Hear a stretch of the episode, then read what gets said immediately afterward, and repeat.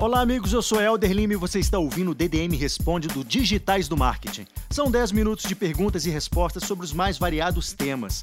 Esse é um programa que depende essencialmente da sua participação, então te convido a fazer o seguinte: clica no link abaixo desse post, envie sua dúvida sobre qualquer área do marketing digital que a gente vai responder nos próximos programas. Sem mais delongas, DDM Responde com Yuri Moreno. Fala pessoal, Yuri Moreno aqui. Estamos começando um DDM Responde.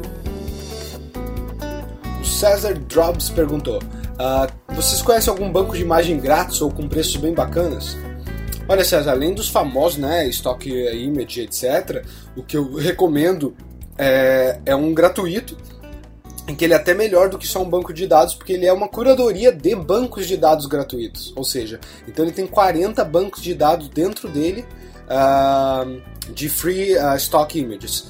E tem imagem, tem vídeo, tem mais coisas até, tá? Eu vou deixar o link uh, na descrição do post para você, no chama all uh, the free stocks, allthefreestock.com, ok?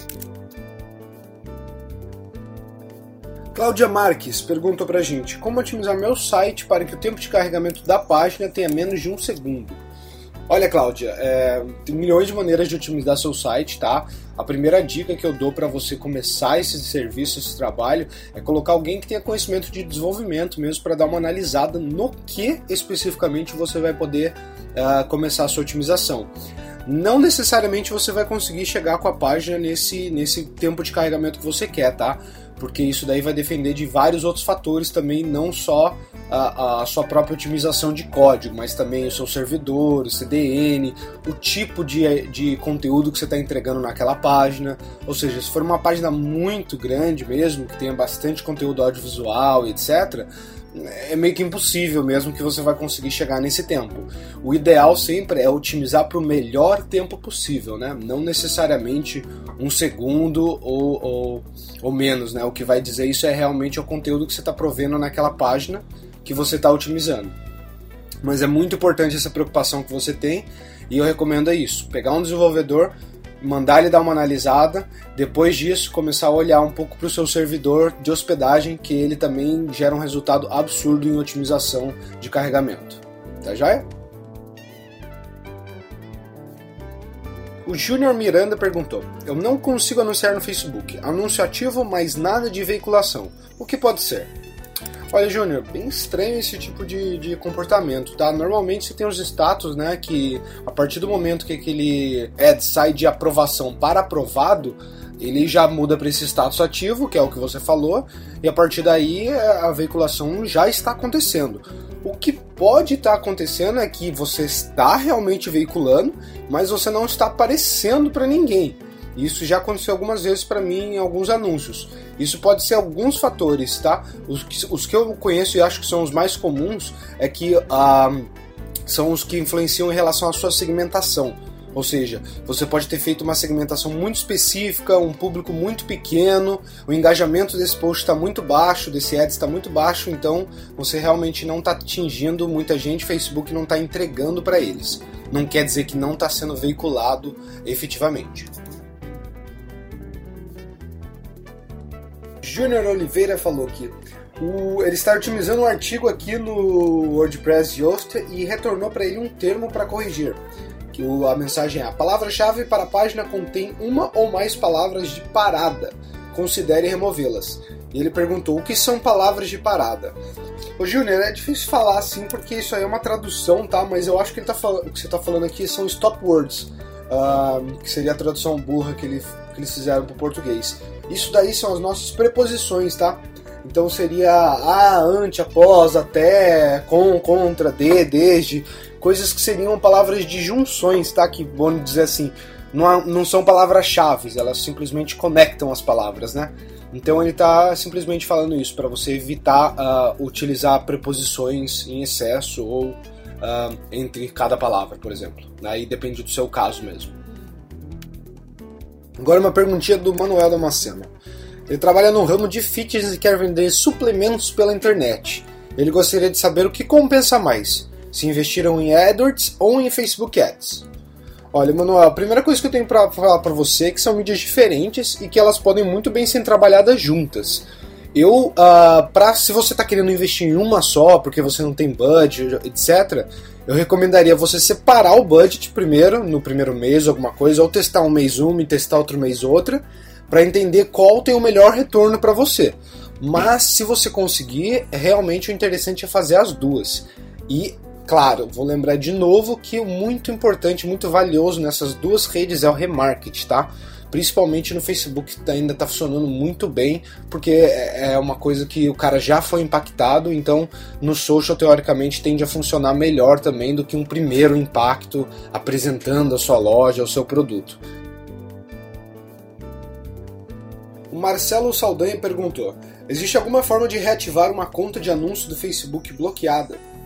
Olha, Marcelo, é um trabalho bem difícil eles pararem para reavaliar sua conta e, e, liberarem ela depois de que acontece algum tipo de fraudulência ou algum tipo de bloqueio por prevenção, como eles sempre fazem.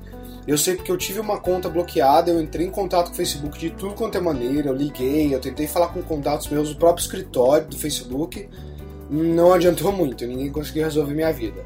A única coisa que resolveu e de maneira rápida, porque precisava gerir uh, campanhas né, para clientes e para mim, é, foi criar uma nova conta. O que também não é uma coisa muito fácil, tá? Porque o Facebook dá muito peso para contas que já têm uh, um histórico, já têm uma idade, tá? Mas uh, o, procurando também pelo help do Facebook, apesar de eu ver sobre é, eles considerarem às vezes avaliarem contas que forem banidas, todo mundo do fórum tudo fala que não teve sorte com essa reavaliação. Então uh, eu não tenho nenhuma dica para você aí específica de como recuperar sua própria conta. O que eu falaria é tenta fazer uma nova se você precisa disso com um pouco de urgência. A Sueli Lima perguntou: Estou embedando vídeos no YouTube na minha home. Para desktop está funcionando bem, mas quando vejo o site em celular ele fica desconfigurado para o tamanho da tela. Como faço para resolver isso? Olha, Sueli, uh, os vídeos que você está colocando hoje com, com o código do embed, uh, eles, eles não são responsivos, tá? ou seja, eles não vão se adaptar para os formatos da tela, por isso que às vezes eles vão uh, ficar maiores do que deveriam no, no celular. Então o que eu recomendo para você é ou ter um template, um tema que ajusta esse tipo de inserção de vídeo para você, identificando quando, você, quando o usuário está no template mobile e quando ele está no desktop, para ele mesmo adaptar. Ou se você não tiver isso e não for uma opção para você, tem algumas ferramentas já, inclusive, que você pode pegar um vídeo do YouTube, eles já meio que geram a, a snippet do código CSS para você, que vai fazer essa adaptação, e aí é só você copiar e colar esse novo código que uh, quando o usuário redimensiona a tela para browsers diferentes, para tamanhos de telas diferentes, uh, e você vai ter um, o vídeo adaptado. O que eu recomendo, eu vou deixar até no link um, do programa, é o Embed Responsively. Ok? Você só precisa colocar o URL do vídeo lá, ele te dá o URL já responsiva para você embedar. Tá joia? Espero ter ajudado.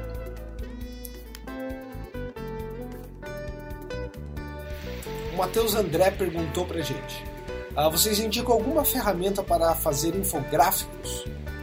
Olha, Matheus, a gente usa aqui no Digitais o Canva, que é uma ferramenta de criação de imagens geral, tá? Então você pode fazer posts, uh, uh, imagens para os seus ads ou até infográficos. Ela é bem versátil, bem útil. Mas eu também conheço uma que é bem famosa, que é o Pic2Chart. Uh, a gente vai colocar também no, nos links para vocês verem.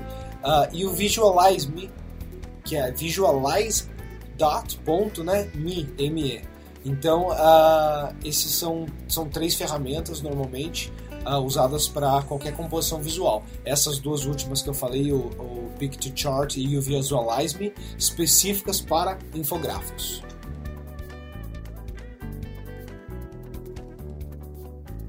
Esse foi o nosso DDM Responde. Eu espero que vocês tenham gostado, que as dúvidas das outras pessoas podem ter servidas para você, para solucionar suas dúvidas também, os seus questionamentos. Mas se não, vá para o nosso responde.digitaisdomarket.com.br, essa é a URL, tá? É um subdomínio, responde.digitaisdomarket.com.br e faça sua pergunta lá também. Assim, no próximo programa, quem sabe a gente já responde a sua dúvida e você praticamente leva uma consultoria grátis, tá bom? Então até a próxima, muito obrigado!